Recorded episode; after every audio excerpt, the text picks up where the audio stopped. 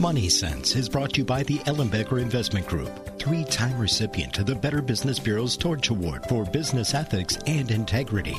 The Ellenbecker Investment Group is the only Wisconsin investment company to receive this prestigious award more than once by providing exceptional planning and extraordinary service each and every day. Go to ellenbecker.com. Listen to Money Sense Saturdays at 2 p.m. and Sundays at noon. Welcome to Money Sense. I'm Jean Range, Senior Wealth Advisor at Ellenbecker Investment Group.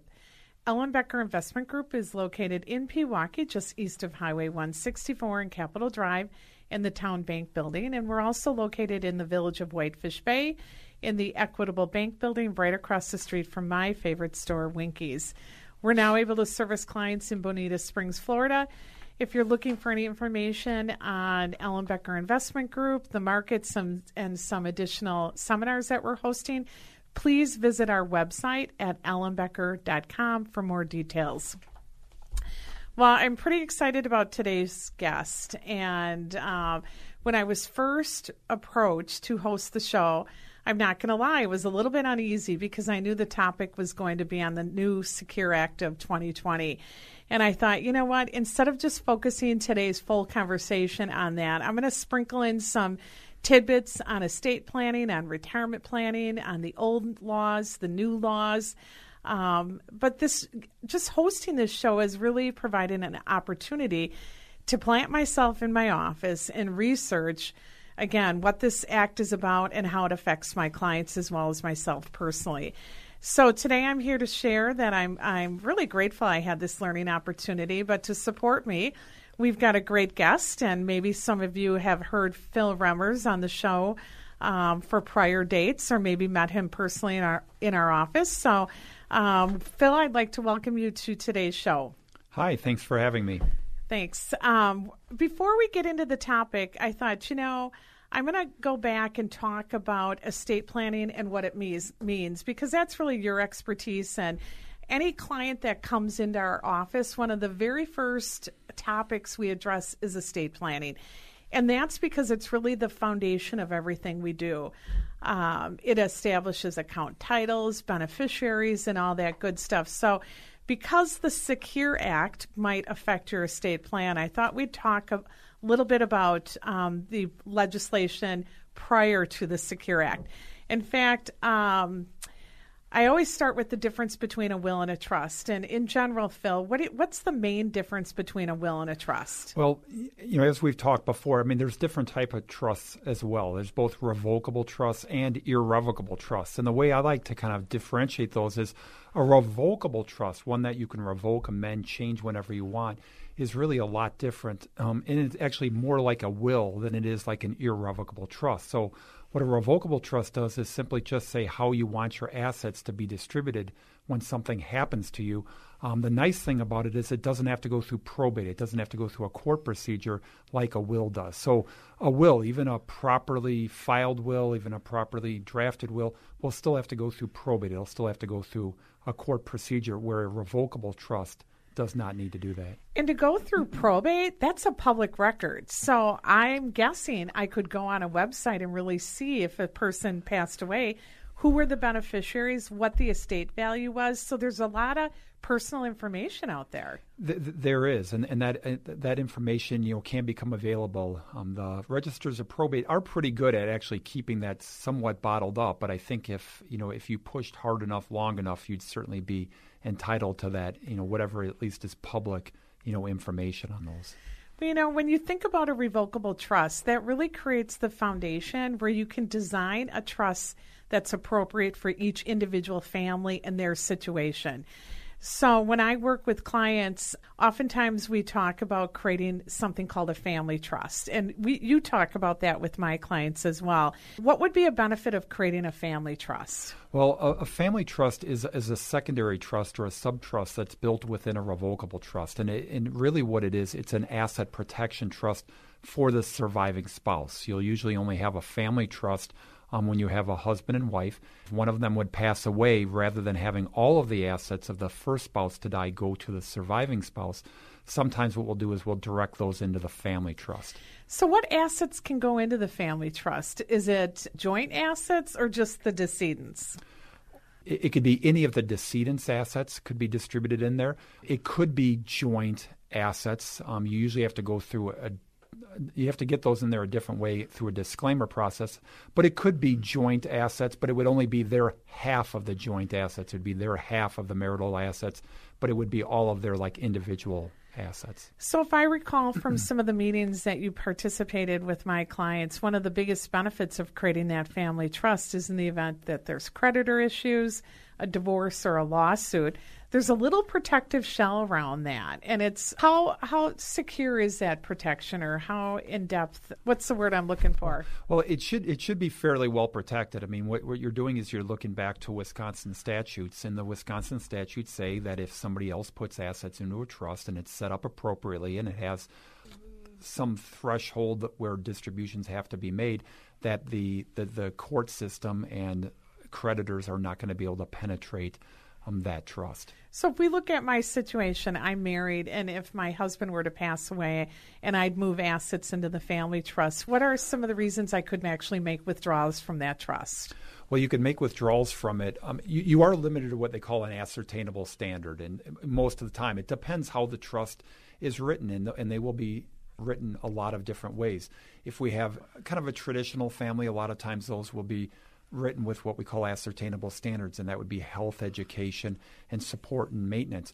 If we have a blended family, though, it might not be so flexible. You might have an outside trustee be in charge of it. You might be only limited to making distributions from income, where maybe somebody that was wealthy is saying, listen, I'm going to put this money into this family trust for my spouse, but he can only take out the income from it. Maybe that income's enough. Maybe that'd be $100,000 or $200,000 a year, and they want the rest to go to their children, and so they would limit what the distributions are.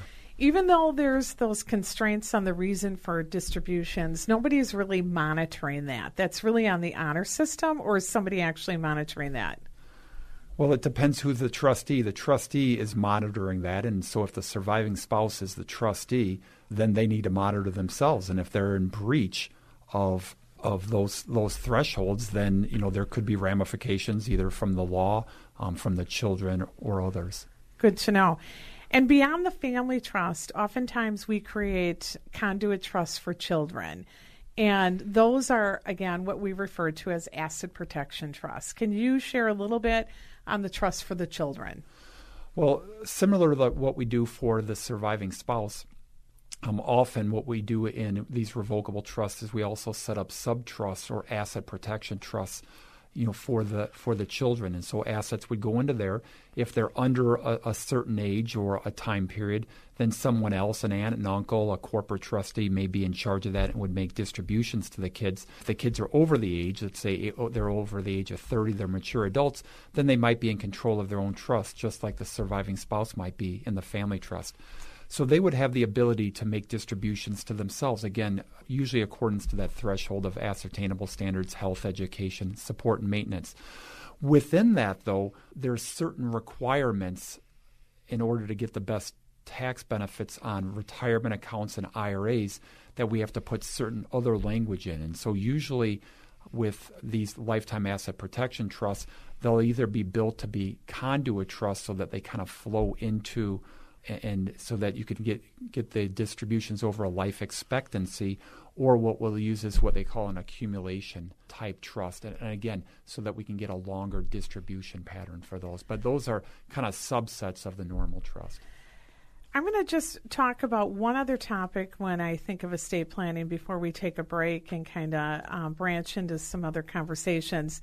Healthcare powers of attorney. Who should have one, and why are they so important? Everyone should have one. I mean, they're an easy document. You can get those from, your doctor, hospitals. It's on, on the Health and Human Services website for the state of Wisconsin. Obviously, you can get them from the attorney's as well. But really, everyone should have one. I mean, one of the reasons is, you know, a big thing is right before the kids go back to school, I always make a big push with my friends in that, hey, let's get your kids into my office and I'll just, you know, set up, you know, a healthcare power of attorney for them. So, of course, you know, I did it with child number one, but then, you know, it came to child number two and I kind of lost focus a little bit.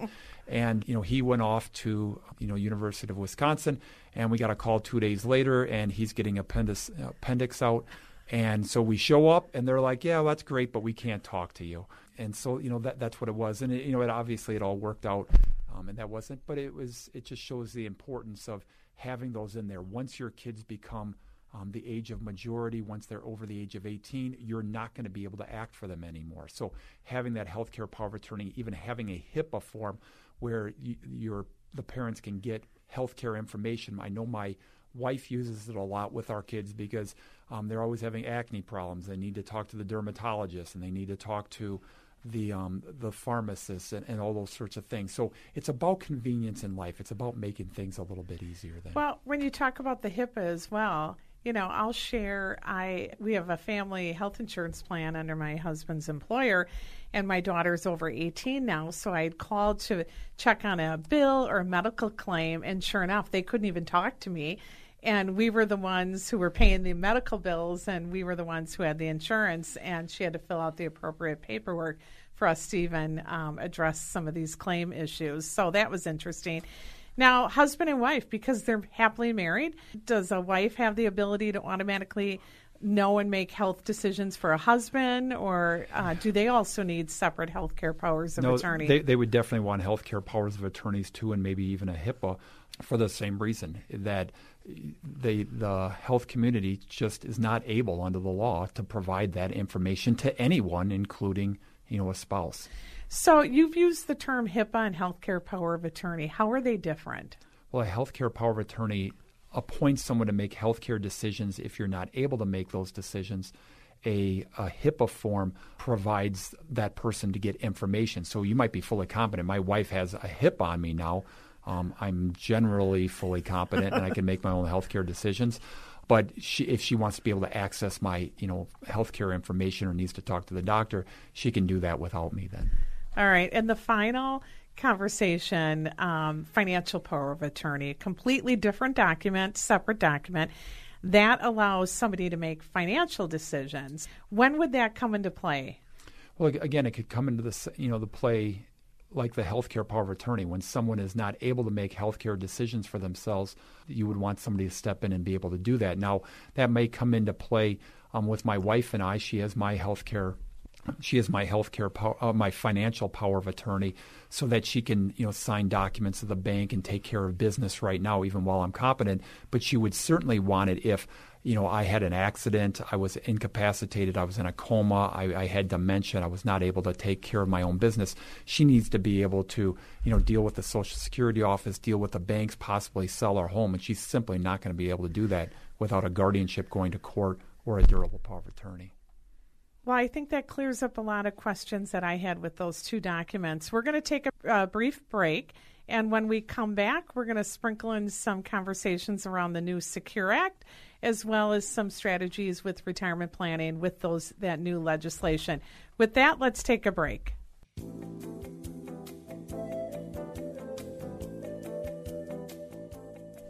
Welcome back to Money Sense. My name is Jean Range. I'm a senior wealth advisor at Ellen Becker Investment Group. Today, we are blessed to have Phil Remmers in the studio with us. And our first segment really touched on the basics of estate planning. And as I mentioned, I'd like to sprinkle in some information about this new SECURE Act and how it impacts possibly your estate plan, or how it impacts your retirement planning and some of the changes that can come into play with that.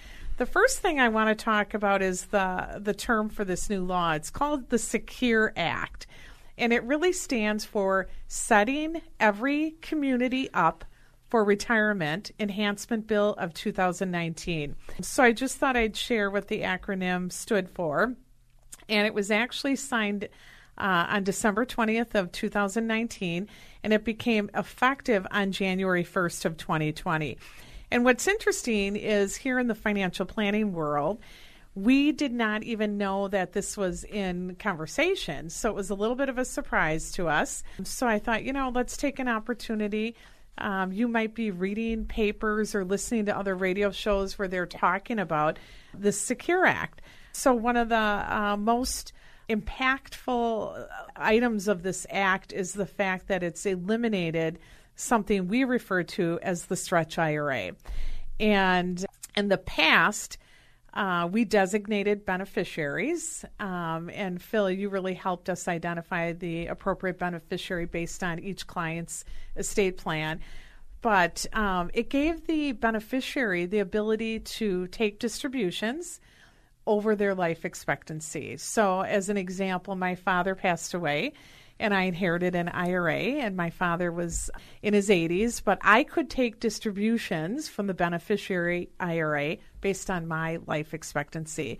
And a big change was that was eliminated. What is the new law on that now? Okay.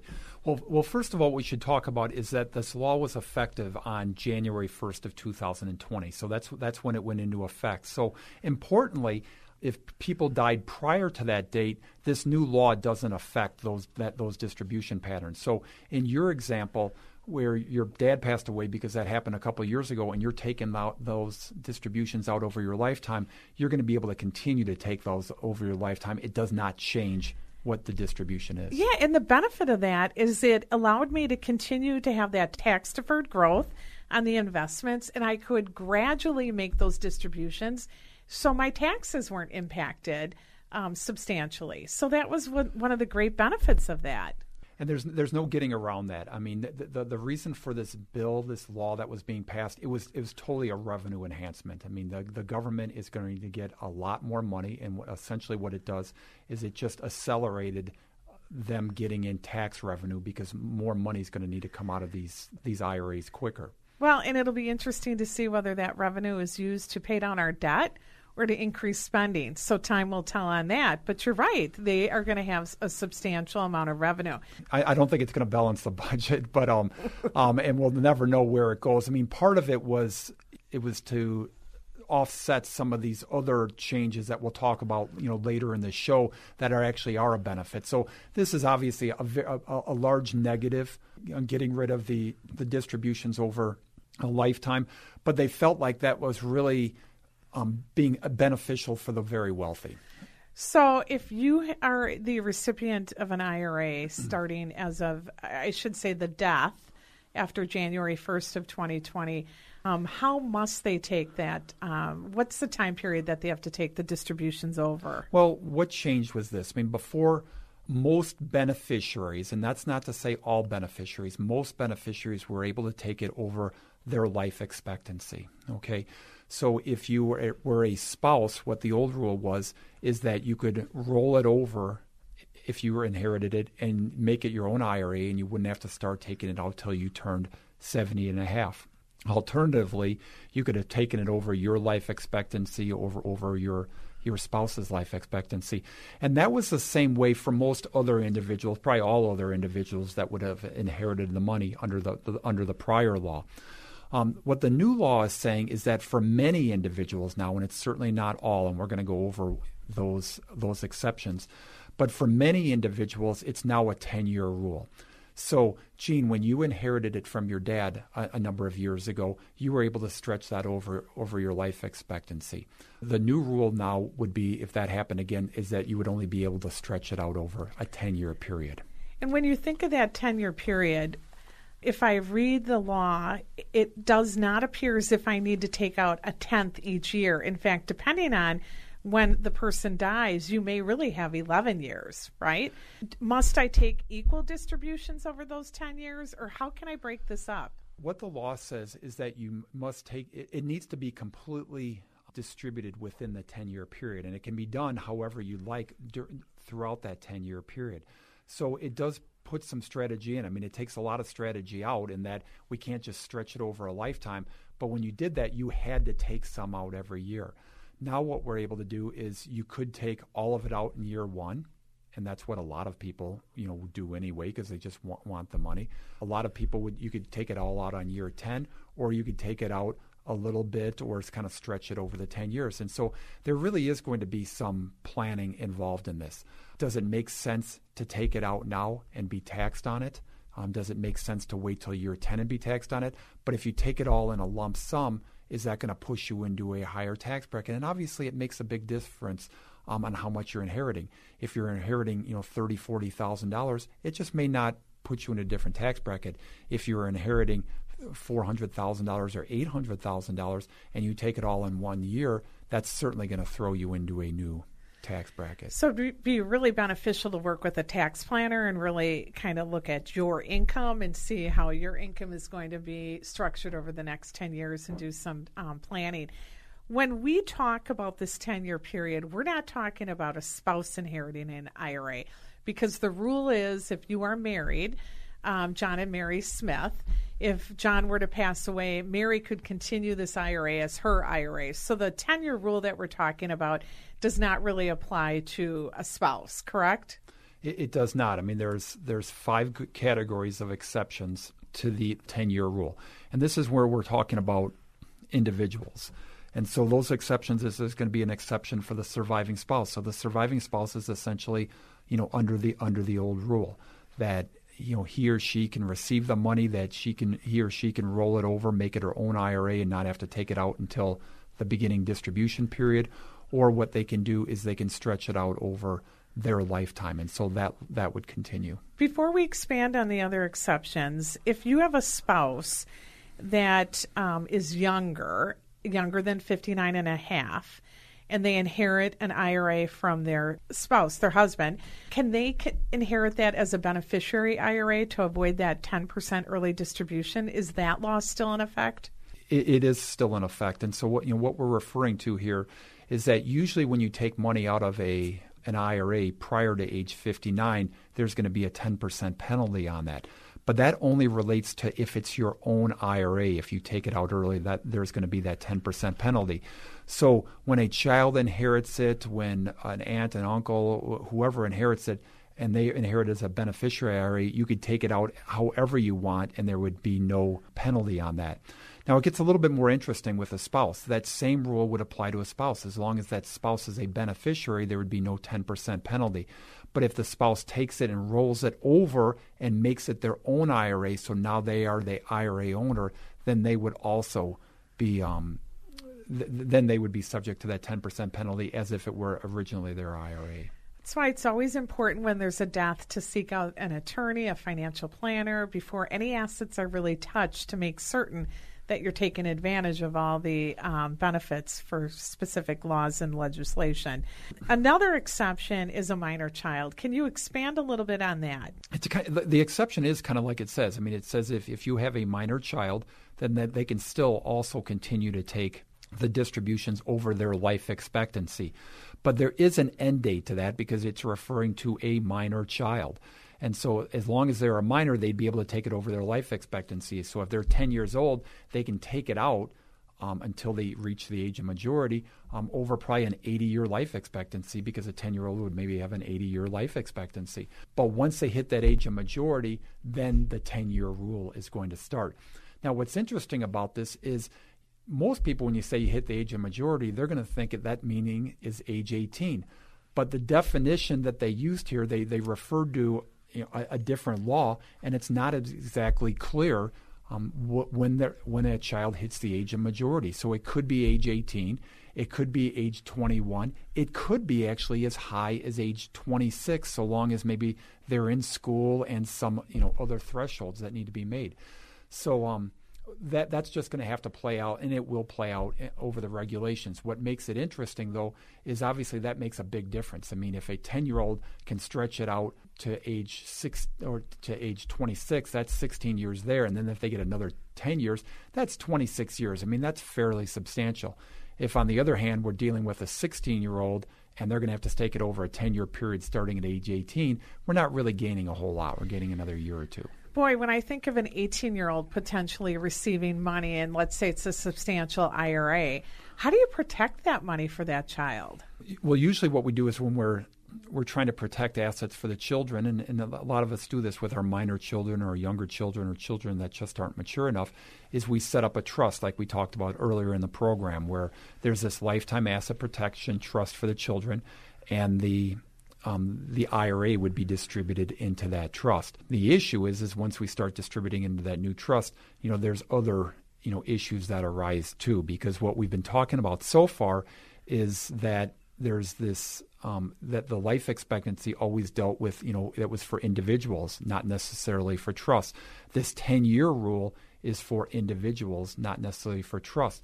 What we haven't talked about yet is that when we're not dealing with an individual, or we're not dealing with a proper trust that's allowed to be treated like an individual, it's actually a 5-year rule, and it needs to come out a lot sooner. So that is the general rule. The general rule is that it's that all IRAs have to be distributed out within 5 years. So if we were going to an estate or just a general trust, it's going to have to be out there in 5 years. When we're dealing with an individual, when we're dealing with certain type of trust, what we always could do is distribute it out over their life expectancy. For the most part, that's been cut back, and now we're down to the 10-year rule. All right. We're going to take a little break. We're going to jump back into this when we talk about some additional exceptions to the 10-year mandatory distribution rule. But I'm getting a little indication here that we need to take a break. So with that, we'll be back shortly.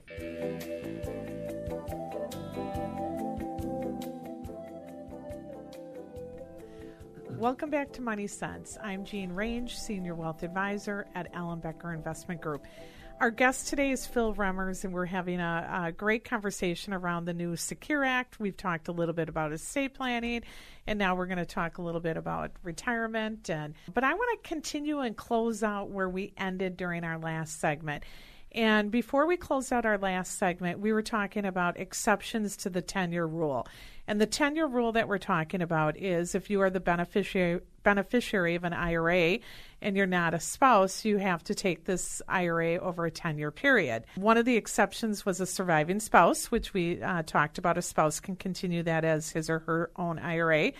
A minor child, and we even talked a little bit about how the law hasn't really identified who a minor child is. Is it somebody 18 and under, or I should say under the age of 18? Is it somebody under the age of 26 going to school? So that part of the law still is kind of, I think it'll be clearer as we move forward.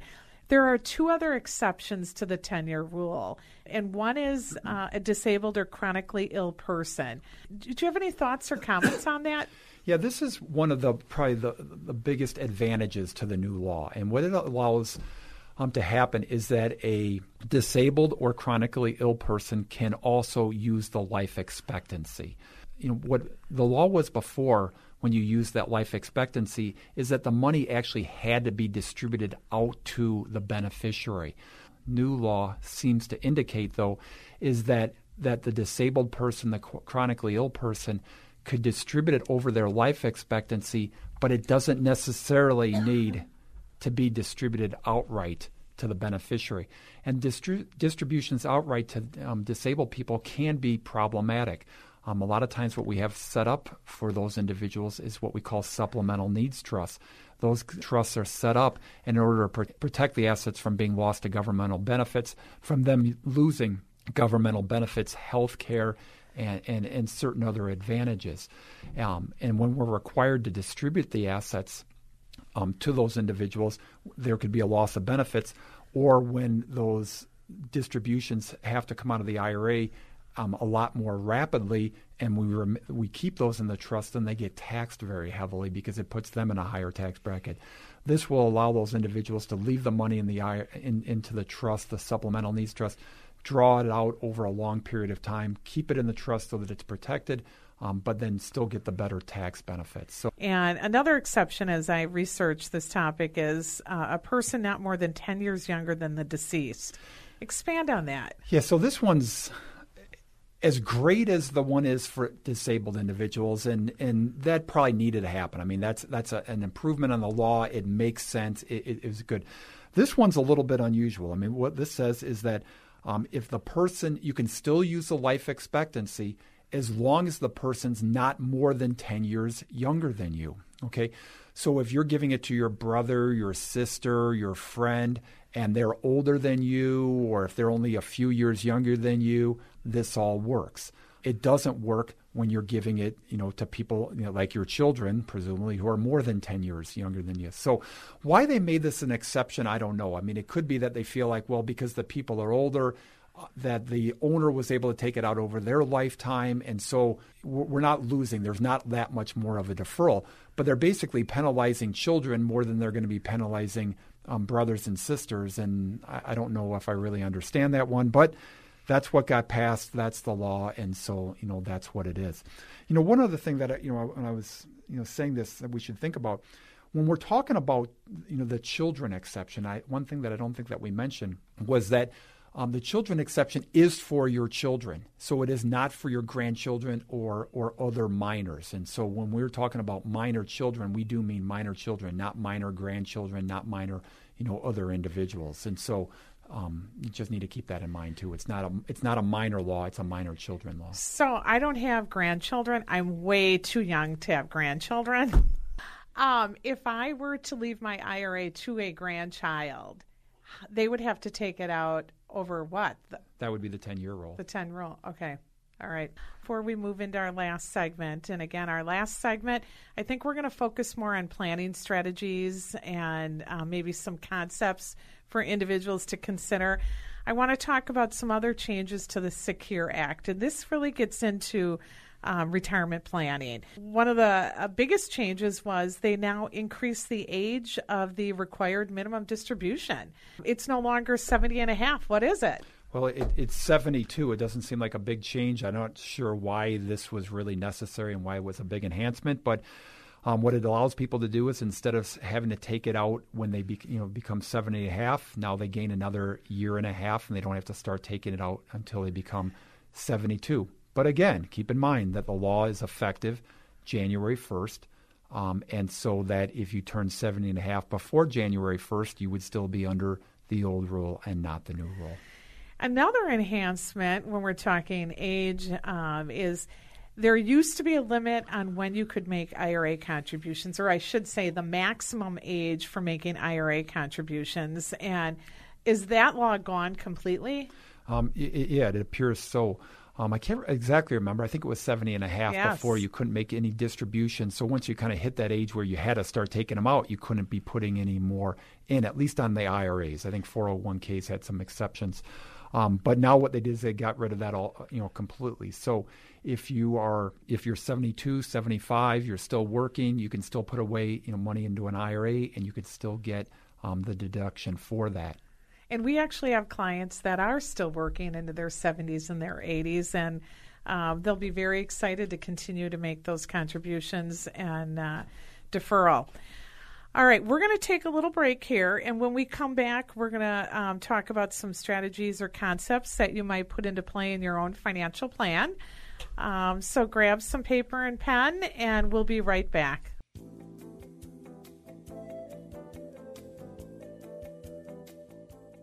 Welcome back to Money Sense. My name is Jean Range. I'm a senior wealth advisor here at Ellen Becker Investment Group, and we've been having a conversation with Phil Remmers. We've talked a little bit about the basics of estate planning, some new legislation that came into play on January 1st called the SECURE Act, and now we're going to talk about some strategy and some planning.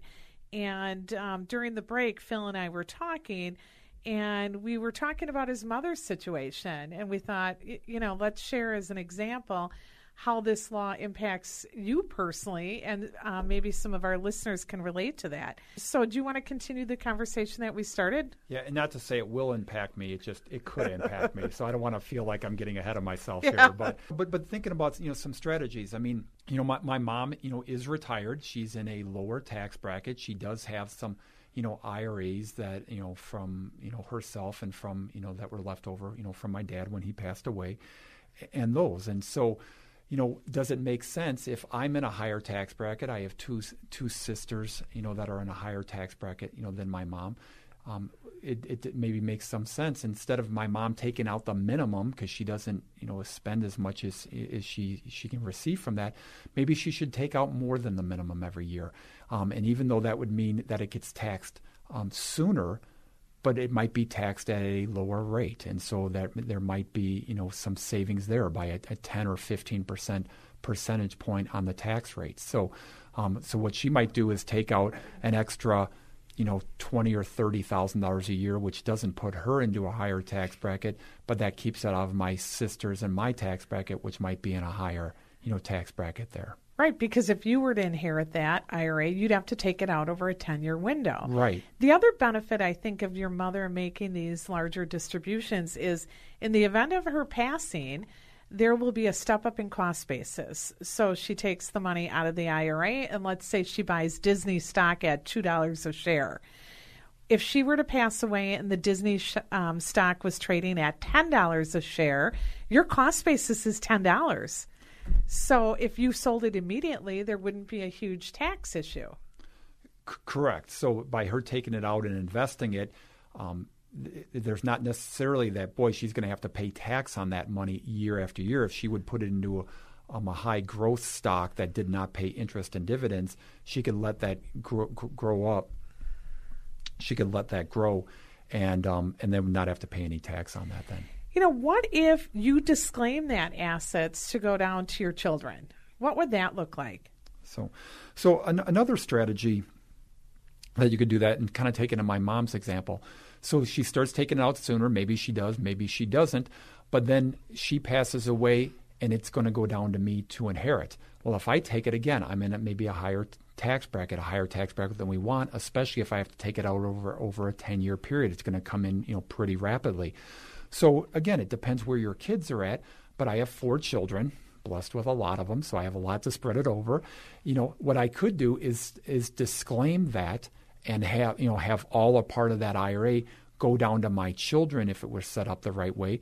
You know, they're kind of between the ages of 18 and 23, so at least right now they're in lower tax bracket, they're students, and have some of that money come in there. And maybe, again, you don't want to give too much away to an 18-year-old or 19-year-old, but, you know, again, if it were $50,000 a year spread between, you know, four kids, you know, that's not, you know, all that much to kids, especially if they can use it for their college and that sort of thing. Maybe that's getting taxed at $0, you know, dollars, where, you know, with me, it might be being taxed at, you know, 25, 30% or more. Well, you know, and another strategy we've actually thought about was doing Roth conversions and being able to convert an IRA, a pre-tax account, to a Roth and after tax. So what you do is you take a distribution from an IRA, pay the tax, and it can be rolled into a Roth IRA. And the 10-year window still applies to that Roth IRA, right? But now there's no tax. Right. So it's kind of the same strategy as just taking it out, but what you're doing is when you take it out, you're putting it into a better entity than just putting it in your own name, which, unless you have this capital gains and we're going to get the step up, is going to be taxed. If you're able to take it out of that, roll it or convert it into a Roth, you're going to that money's never going to be taxable again. Yes, you'll have to take it out over 10 years, but while you're alive, you know, over that 10-year period, it continues to grow and grow and grow, and they won't have to pay any tax on it. So that's certainly a viable strategy. If you're going to need to take it out of the IRA, if you're going to take it out early anyway to get taxed on it, why not put it into a vehicle where it's going to be protected? Another reason to get connected with a tax planner versus a tax preparer, to really structure and not only look at your taxes today, look at it next year and the following year, and really plan out these conversions. Qualified charitable deductions, or contributions, I should say, are those still around with the new SECURE Act? They are. There's no change there. And what a qualified charitable deduction is where once you were over 70 and a half, you could go ahead and distribute that directly to a charity. And instead of having to claim it on your income tax return, you would not get a charitable deduction anymore, but you would also not have to report the income. So you could make a IRA distribution directly to the charity. So those are still around, even though the law went up to 72 to when you have to take out distributions. It's still 70 and a half. Oh, that's interesting. It's still 70 and a half for that rule, so you can still do that. The only catch with that is that if you do make contributions to IRAs after you turn after you turn 70.5, they will reduce that off of the qualified charitable deduction. So it probably doesn't make as much sense at that point in time. So I want to just expand on one item. So if I'm still working, let's say I'm 75 years old and I'm still here at Ellen Becker Investment Group working, I can continue to make IRA contributions. Will I have required minimum distributions at that point, or because I'm still working, I'm not required to take that minimum amount out? Well, it would depend on the plan. If you have an IRA plan, you're going to be required to take it out. If you have a 401k, depending on how it's written, you may not be required to take it out. It just was a thought that came to mind because I have so many clients working just because they enjoy working. Now, we've talked about a couple strategies. We've talked about changes to the laws. When you look at all the clients that you've touched, what's your comment? Well, I think what people do need to do is they should really look at their estate plan. They need to look at it a couple of ways. If there's IRAs that are going into a trust, you want to make sure that the trust language is correct so that you will be able to get the 10-year rule. Even though you were able to get the life expectancy before, you might not be able to get that now. So you would want to look at your trust language. You should also look at it too. I mean, is the new law going to push out money quicker? And if it does push it out quicker, do you want your children to get it quicker? If you had a child with some type of disability, if they have a dependency issue, if they have maturity issues or financial concerns, will this new law push it out quicker? And is that still okay? So it's probably worth a brief look at both the language that you have and the plan that you have. Well, we've had a great conversation. If you are listening and you have any questions, definitely approach your advisor to address those questions. As always, we hope we've made a difference in your personal and financial well-being. Remember, before we plan, before we advise, before we invest, we always listen. Be well.